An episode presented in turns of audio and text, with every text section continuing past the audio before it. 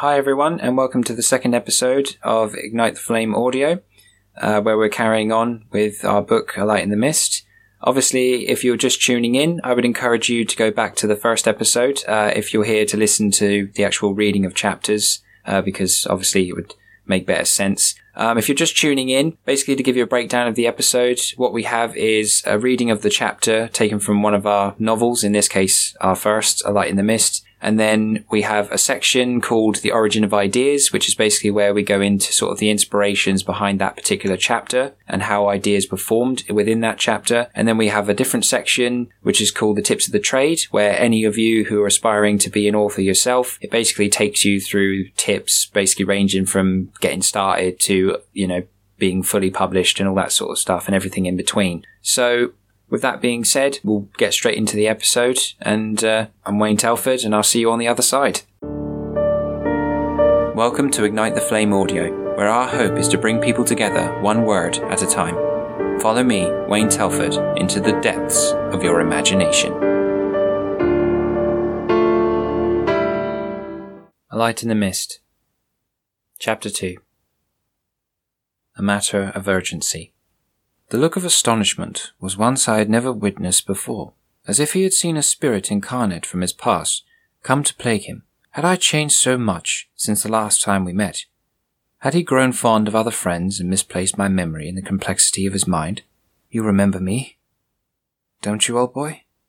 I asked with heart and chest beating mildly in the hopes that he recalls my existence. You old weasel. Course I remember you. Who could forget that record?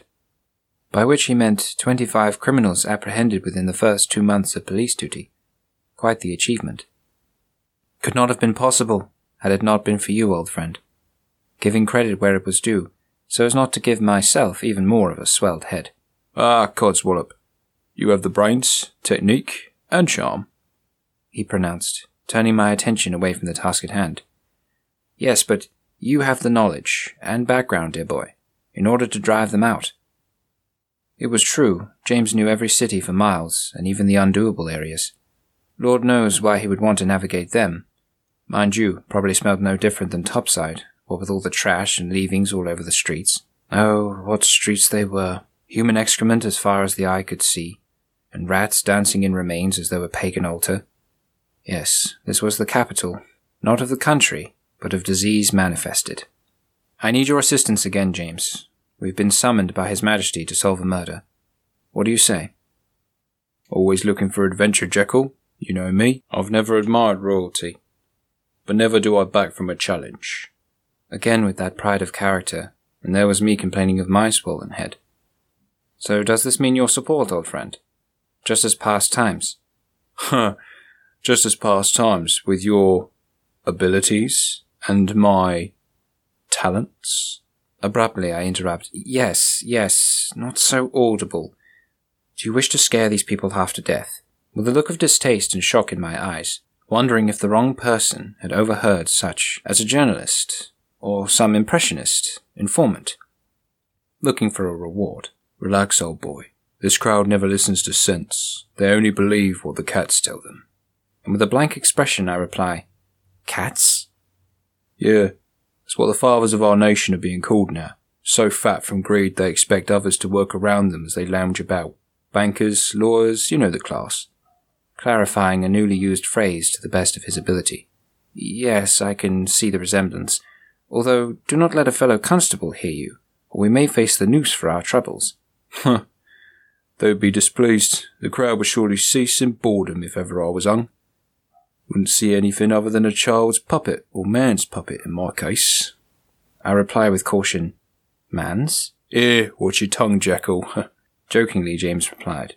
I always admired that James. Could make a joke of anything and receive jokes in turn. He believes one should not find humour in another's defaults unless they are willing to have others laugh at theirs in turn. Alas, my friend, time is against us, and we must make haste or the entire monarchy may perish. Forgive my incompetence, but would not that give us ease? Then there would only remain the perpetrator. Oh, James, always looking for the simplest solution, unaware that more sinister forces were afoot, as well as proving himself simple in the process, the poor fellow, gives no credit to himself. No, my friend, I believe a royal may be behind this scheme. An inside parasite, you mean? Precisely. Of course, I have no evidence of this, only past experience throughout history, though I am told we have grown out of these days, but I'm a strong believer in history repeating itself. I'm entitled to agree with you, Jekyll, but best ensure we get evidence to keep old Ram happy. Again, I imply. Old Ram? Once again, he clarifies. Well, the judge resembles a sheep with the wig he adorns. Becoming tiresome, I instruct, Could you refrain from using the modern language, my friend? My mind has trouble comprehending these descriptions.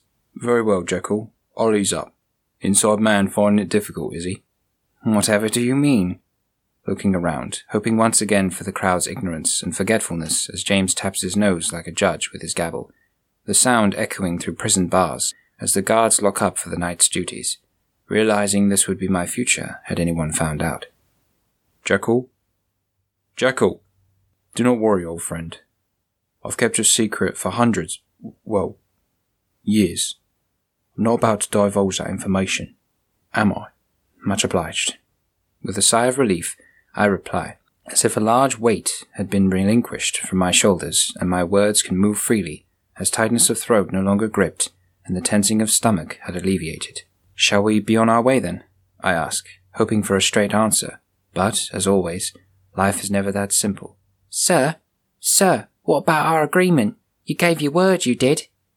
The same young boy urges me, gripping on to my arm, never letting go until the deed was accomplished.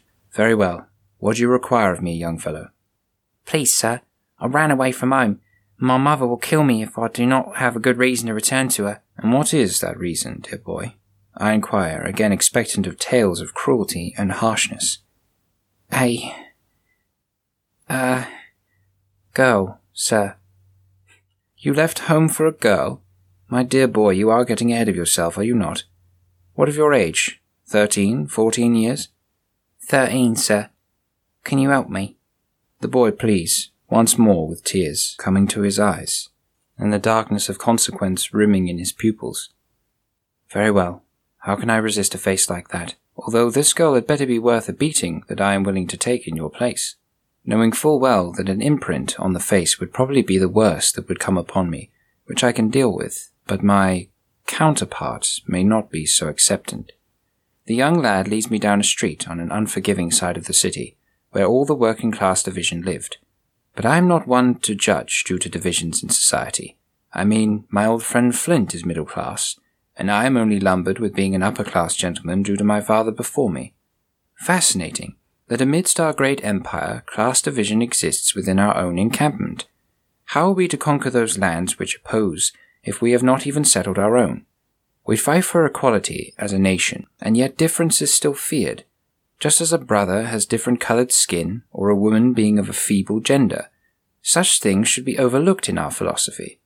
Alas, however, we hold on, perhaps due to man's ever growing fear and desire to control, and accepting the sharing of one's pedestal rather than isolating oneself above the rest.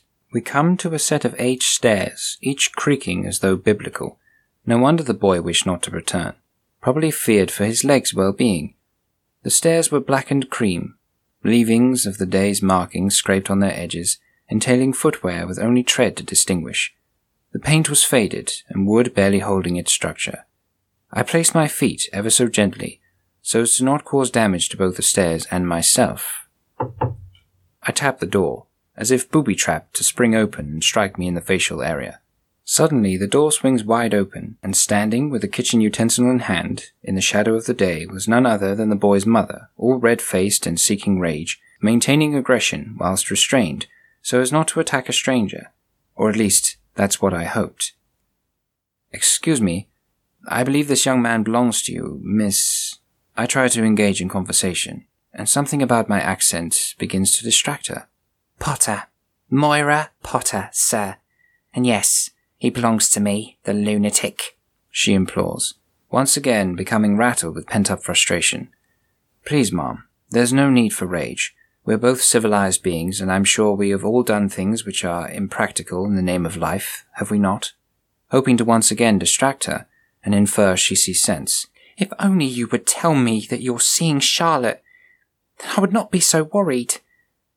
You see, Mr. Jekyll, I hasten to say, so as to not lose attention and draw danger to the boy again.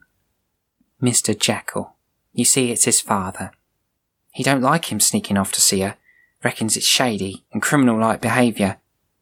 Well, I do not think it can cause any harm, and if it does not bother yourself, then why the hostile reception, if you do not mind my implying? Well, you see, sir, I was simply worried. Last I heard he was at the city zoo grounds, and you being of high birth must know how dangerous those wild animals are, especially caged ones. I think to myself she has no idea, but now that I had reached common ground, I better seal this matter and get on to the royal household. Well, I'm sure this young man is apologetic for your worry and anguishes, and humbly requests your forgiveness. What? She says, as if I had spoken in some unknown tongue. He means I'm sorry, ma'am, The boy proclaims, as if acting as peacemaker even though he committed the offence and is the guilty party. But surprisingly it works. How amazing to think that no matter how angry your parents may be with you, and no matter what you do wrong, there will always be a place in their hearts for you, and will welcome you back with open arms. All you need do is utter one word. Sorry. Well, must be heading off. Uh, we are on an important assignment, right, Flint? James nods his head, as if turned to stone by the presence of Miss Potter. She looked intimidating, I know, but she was not the fabled Medusa from Greek mythology, whose stare could impede others' motions. Thank you, sir. I'm eternally in your debt, exclaimed the boy, with a look of joy and hope once again upon his face, like a lantern applied to a darkened area of room. Well, my dear fellow, I might hold you to that. You never know what favours you will need in this profession. Humbly, we left the family to go out alone, and disappeared amongst the mist and echoes of people's conversations as if walking from the face of the earth. Suddenly, before it is accepted, we arrive at the house. The journey always seems faster on the return. However, the door is wide agape. We rush inside and find two officers standing in the great hall. Had something become of Bernard? Anticipation gets the better of my usually fine judgment, and I cannot withhold my voice from shouting, Bernard! But by grace, he is fine, and in good health. Discussing my family history with the two officers, pale faced one, with facial hair, the other clean shaven, and both of them smelling as though they had spent the night in the local cemetery. Is it true that officers keep sandwiches under their hats, Jekyll? James asks. I honestly do not know, old boy. I thought it was a myth. I suppose you could ask. But before you do, we have more pressing matters to attend to, such as their intended purpose here. I slightly etched my way into the presence of both police officers drawing attention to myself any way I could, so as to not seem suspicious. Inspector Isaac Jekyll? inquired the shaven officer. Yes, that is me, but most call me Jekyll. How can I aid you two gentlemen? I asked, praying this visit not to be a conviction because of interfering in the young man's life, or someone overhearing at the zoological grounds. Well, actually, sir, you can help yourself to this invitation, and transportation to Buckingham Palace, the home of Her Majesty the Queen of England, Empress of India, ruler of this great empire, and of you. I glance at the invitation, appearing to have been written in a matter of hurry, and by someone who obviously had not been taught how to spell correctly, or tell their knee from their elbow in that sense. The address was slanted, each word as a cryptic message, and what could be only described as a sense of dishonesty. A quickened hand was one matter, I witnessed it myself, but not like this. It seemed as though the writer was urgent, or under trial, expressing their true intentions with each sentence end. The letter was full of intrigue, reading, The following are summoned to the palace on behalf of Her Majesty, the Queen, with regards to a matter most devious and tragic. Make haste, the fate of our empire may rest with your hands. The letter strikes as if a weapon, but only alerts me to a greater danger lying within our city walls, almost as if a disease hard gripped the very reality we all hold to, as a babe to its mother, seeking to claim it and watch chaos unfold. However, you aren't to question these things, it just complicates matters further, and we were already several hours late leaving. So we spring into action, grabbing whatever could be packed within limited time frame, and extrude through the doorway as if delivering a letter of great importance from a wealthy courier. The card was lovely. silver bodywork with blackened windows and ornamental stallions rearing up as if stunned by the lamps they held. The wheels of an elegant touch, and reflective interior edges showing distorted images of all that lay upon them. Mind your heads, gentlemen, the officers warn us, as we submissively enter the carriage, feeling as images of criminality and persecution. But that's a different story altogether. Allow us to make your acquaintance, gentlemen. Officers Daltz and Schumann, at your service. We were sent by Sergeant McLean, as if to hold their efforts and prevent further delay from ensuing. That's right, sir. He was worried you may not have received this message. He thought you may already be on a case. Well, are there more pressing matters than the safety of our king and queen? I ask, in the expectations of these being local police officers, and not the other kind, only seeking to earn more self-worth and reputation.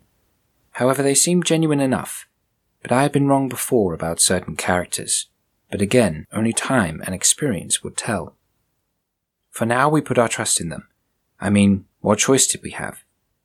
We come to a street vaguely familiar, yet indecisive, with each life echoing in the air and the sun blisteringly hot, revealing itself upon the windows of our carriage, the colours clearing the way as though we are royalty ourselves.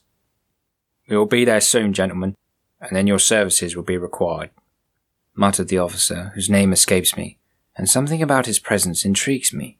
A fog covering his mind as if deceived by a higher authority. But perhaps paranoia has got the better of me again, and maybe I'm judging prematurely once more. Well, I hope you enjoyed the journey, Jekyll and Flint. I mean, gentlemen. The royal servants will wish you to address yourself immediately. Yes, but of course. We will hasten to act on Her Majesty's behalf, and catch the killer at large upon delivering him to your superior for the royal household to be rejuvenated to her former glory. I look across to Flint, silent the whole trip. Could he sense something I could not? Or was he pondering on something too strenuous and those cogs of his have seized up? Alas, I give James little credit for his efforts. After all, that record mentioned earlier was only possible due to his participation. Jekyll, are we here at the palace which holds the monarchy of our society, who enable our survival and consider the betterment of mankind, like you and me? James asks, with hope glaring in his words, like the rays of the sun on a waterfall or fish scales. Why, yes, my friend. Welcome back to the land of the living. Have you been asleep? I inquire, knowing full well the answer to be no, and just looking for an excuse to talk to someone who I had known for more than a couple of hours. We step out of the cart onto an uneven pavement, with cracks slithering throughout the concrete, as if a serpent in nature, or lightning across the night sky, with each one bringing with it not just superstition, but potential hazards to our health, bearing in mind we were here to help prevent accidental death or injury. Just to think our money goes to pay for such things. Alas, the royal household was the one in need of repair. We walk up the stairs, each one telling a slice of history, like a snapshot in time, revealing our makers and their likeness in these great works. The grand door beckons us, as the guard opens the gateway to the underworld, where all you see are fear-struck faces of those who witness the death of a loved one or close friend. The sound of tears shed upon the carpets resembling happy or fond memories of a life now past. But hope had arrived to bring this dark follower to justice, no matter the method, no matter the cost, no matter the person. Greetings, sir. May I take your hat and overcoat? implied a guard, as if duty restricted him from acting in accordance with the event, rather than suggesting normality within his sadistic series of events. A creature with no compassion, no love for the lost, not to mention a lack of respect. You seem calm, guard, for the situation? Whatever do you mean, sir? The guard replies, looking at me as if I was uttering nonsense, and that this whole charade was for nothing but a cruel, sick joke. I am referring to the murder of Augustus Pine, a man struck down at your leisure and supposed to be under your protection. Is that not what the law claims to be? For the protection of people, or have sides changed and now become a race to see who can pocket his partner's belongings as well as weight in coin? I feel myself losing control, my frustration building. I must learn to tame this monster, lest I am no better than those I oppose. With a large breath, I calm myself, uttering, Forgive me, God. It has been a long and trying day, and I am not mentally prepared for this endeavor. I mean, how does one prepare for such a thing? Oh no, sir. I understand. It's just many hours have passed, and the shock with it. The poor soul was taken in an instant, and by the time news had reached these gates, it was all but ceased. I hope you did not think me a soulless git with no compassion. In fact, Augustus was a dear friend of the royal household and me, so I am more than sympathetic. Now, if you would oblige, I will take you to the scene, and you may begin your proceedings. Guilt struck me, my mouth always getting me into trouble. Alas, he was right. The sooner we brought order to chaos, the sooner we can expel the darkness. Hello, everybody, and welcome to the Origin of Ideas section of this podcast. Uh, for those of you who have been here before, obviously you know what goes on. For those of you who are just joining in, basically it's the section of the podcast where we talk about the ideas that have been discussed in the chapter itself and how they came to be. So, getting straight off, basically the first point uh, we see in this chapter is there's uh, a lot less sort of reference to history, but it's more like focused on a specific point. So in particular, um, there's a part where Jekyll turns around and says the the rats are sort of wading through the filth on the streets like some pagan altar. Basically, this is to like show you or or try and describe in the best way like how life was like in the East End. It was really like dirty conditions. Re- like the health was so poor. Like literally, there was such a divide between the two ends of London. Like the West End it would be like any sort of well developed city.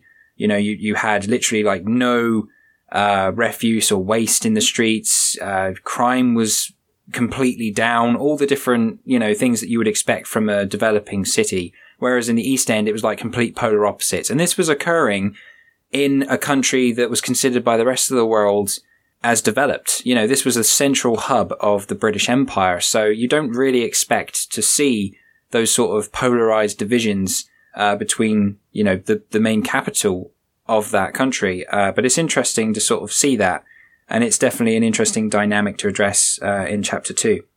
The second point is that we definitely see Hyde becoming more prominent in this chapter as a character. Um, there's not only James Flint, who we're introduced to in the chapter, that has knowledge of um, you know, Jekyll obviously having this alter ego, but also Jekyll himself is actually now becoming more open to the idea. You know, he's now starting to reference it, um, in, in the place where he confronts the mother of, um, Walter Potter. He turns around and he says that he would be comfortable with receiving a slap in the face, but his counterpart wouldn't.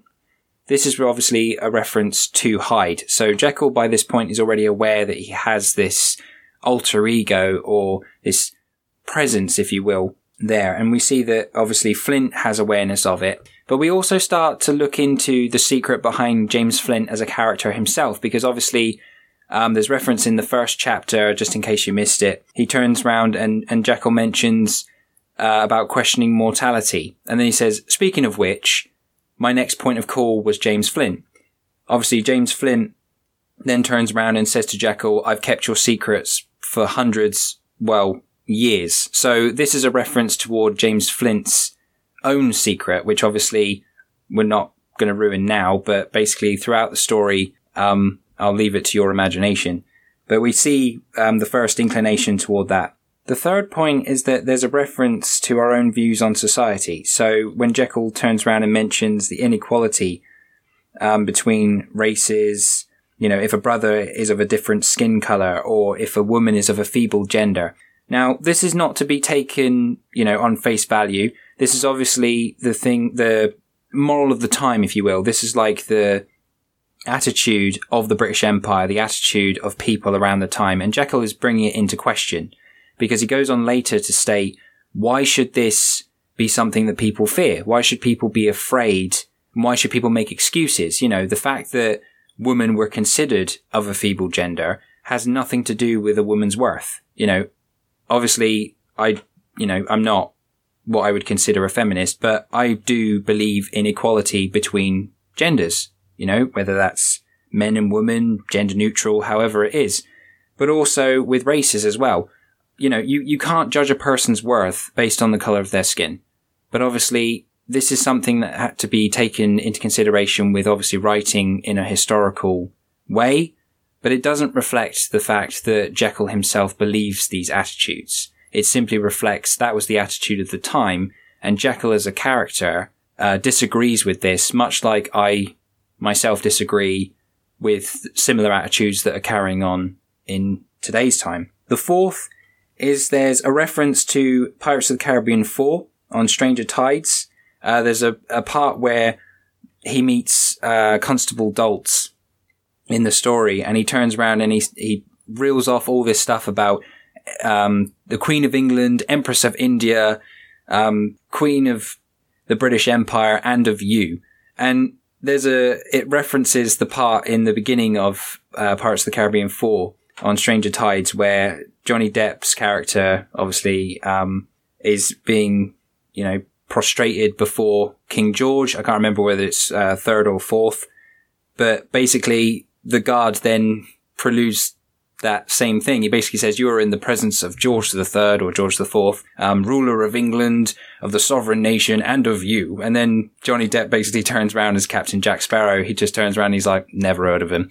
You know, um, so I found that quite amusing. Um, and obviously that ended up finding its way in our book. Obviously, if you've checked out the episode before this, you'll know that I put cheeky references, like uh, Easter eggs, if you will, on various films that I'm watching, games I'm playing, music I'm listening to, etc., etc. And you'll find them pretty much scattered throughout the books and the various um, chapters that we do. And the final point is you'll notice that toward the end of chapter two, Jekyll exudes this attitude that I would say, like, it reflects our own, basically. Um, it's the attitude of better to ask forgiveness than permission. Basically, what happens is if I have something on my mind, then I'll just come out and say it. Like I, I, will be blunt if I have to, and I'll just I'll just say something regardless of how someone's going to react to it, or regardless of how they're going to feel toward me. You know, and obviously this has had its fair share of consequences over the years, um, and obviously we've had to sort of dull it down in response. But basically, while we were writing A Light in the Mist, we were still very much running like a bull in a china shop um, type attitude. Uh, and then obviously we would then realize the consequences of our actions and then have to apologize for them. So that about wraps up this section. So we'll go ahead and get into the next one.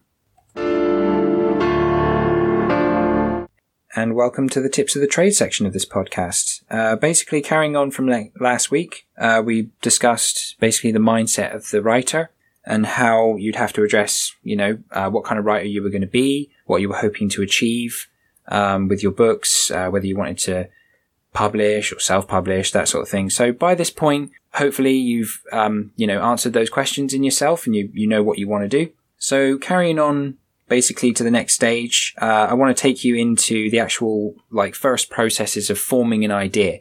So what I would like to jump into first is inspirations. Now, the section before this is actually dedicated to the inspirations that inspired our making of the chapter. So I advise you to, you know, head on to those sections, have a listen to them. Obviously keep listening as, you know, this series progresses. Um, you know, cause it, it really does give you sort of like a, a list of ideas from things to pick and mix from, basically. Um, but if I am to sum it up, I would say inspirations can come from pretty much anything. They can come from games, films, uh, music, clothing, books, and that's basically what we're going to um, break down here in, in this section for A Light in the Mist. So, for instance, if I go to like in the film sort of section, but it's more like TV, so it's more like series. So I've mentioned this obviously in the um, Origin of Ideas section uh, previous, but basically uh, we were like largely into sort of murder mystery series. So obviously for A Light in the Mist, I used lots of inspiration from series like Murdoch Mysteries, Poirot. We got inspiration from music because obviously a lot of the music we listen to is sort of like rock and metal. So there's loads of like gothic themes and that sort of thing. This, uh, stick it to the man attitude, which obviously, uh, comes across in, in some of our characters. Um, the clothing, obviously, I've I've loved sort of like steampunk fashion uh, for quite some time. Um, and I've always been like interested in Victorian fashion. Like, you know, it was just the etiquette was so much like better and, you know, everybody like looked dapper. Everybody looked like really good, um, in waistcoats and all that kind of stuff. So using that as inspiration as well, but also books, um, you know, to obviously they don't necessarily have to be in, in a similar genre, but with this case it helped. So obviously we looked at Dr. Jekyll and Mr. Hyde, which was obviously Robert Louis Stevenson. We looked at Poirot, which was obviously written by Agatha Christie. We looked at Murdoch Mysteries, which is written by Maureen Jennings. And basically we read through those books and used them for inspiration as well. So maybe you can use a particular book to give you insight onto forensic methods. Maybe you can look into uh, how characters interact with one another, uh, character development. Um, you can use books just for sort of detailing a background, you know, how to properly describe a background. Now, obviously these are subjects that we'll all focus on, you know, in future sections, but for the sake of this particular section, we're just looking at the inspirations for which you can actually draw from and how they can be used to then help in the forming of an idea. So when thinking of a light in the mist, obviously it's very heavily inspiration based um, and you can use like i said before games films you can incorporate elements of a storyline you can incorporate elements of a character all these different sorts of things that you can draw on there's really no limit as to what you can draw on from your inspirations and like I said, your inspirations can range from, you know, the description of your own room being included in your book, or it could be the description of the street outside your house. It could be a description of a forest area that's next door to your house or you know just to i don't know the description of how people interact with one another. Um, you know if you if you take a walk through your village or city you know town sort of thing then you can sort of do what authors call people watching. So you can sort of observe not like to the point where you're like a stalker and it starts creeping people out but basically you have, you know, elements where you can sort of observe people from afar and you can see how they react to certain situations. You can see how they interact with one another, their um, personality quirks, all those different sorts of things. And obviously, this will be addressed in future sections as well, because obviously we'll probably go into this in greater depth when we come to character development and that sort of thing. But basically, for now, it's just like seeing what you can pluck basically from what you have available to you and it's basically addressing why it was important in the last episode to take a look, uh, to do the exercise, to take a look at your shelf, uh, anything that basically gives you an expression of yourself, um, and to have a look at that and see what genre jumps out at you. Because obviously those inspirations will help in the forming of not just your idea, but in the forming of the story as it progresses. Okay, so that pretty much sums it up uh, for this section. And that about wraps it up for the second episode. Once again, guys, thank you for tuning in. It means the world to us, obviously, with you guys uh, making us part of your daily routine. It really does mean the world. Thank you very much um, for you know tuning in, listening. Uh, I uh, hope you've um, got what you wanted from it. You know, whether it's you know tips uh, you know, things about inspiration, whether it's lived up to your expectations as far as the actual book reading itself. You know, I just hope you've enjoyed it. You know, that's, that's the main thing uh, to take away from this is that you found it an enjoyable experience. Uh, obviously, we'll endeavour to include links down below for anything that we've referenced uh, during the episode. Uh, if you've enjoyed this podcast, um, I would encourage you to head on over to another podcast uh, called Genuine Chit Chat. It's hosted by uh, one of my mates, uh, Mike. It's a really good podcast, which is like based around conversation. There's no topic off limits. So if that sounds like something that you'd uh, be interested in, head on over there. He'd be more than happy to hear from you. And, um, if you've enjoyed this podcast, I can't imagine why you wouldn't enjoy that podcast as well. So once again, guys, thank you uh, for tuning in. Thank you for making us part of your day. And I hope you enjoy the rest of it. I'll see you next time.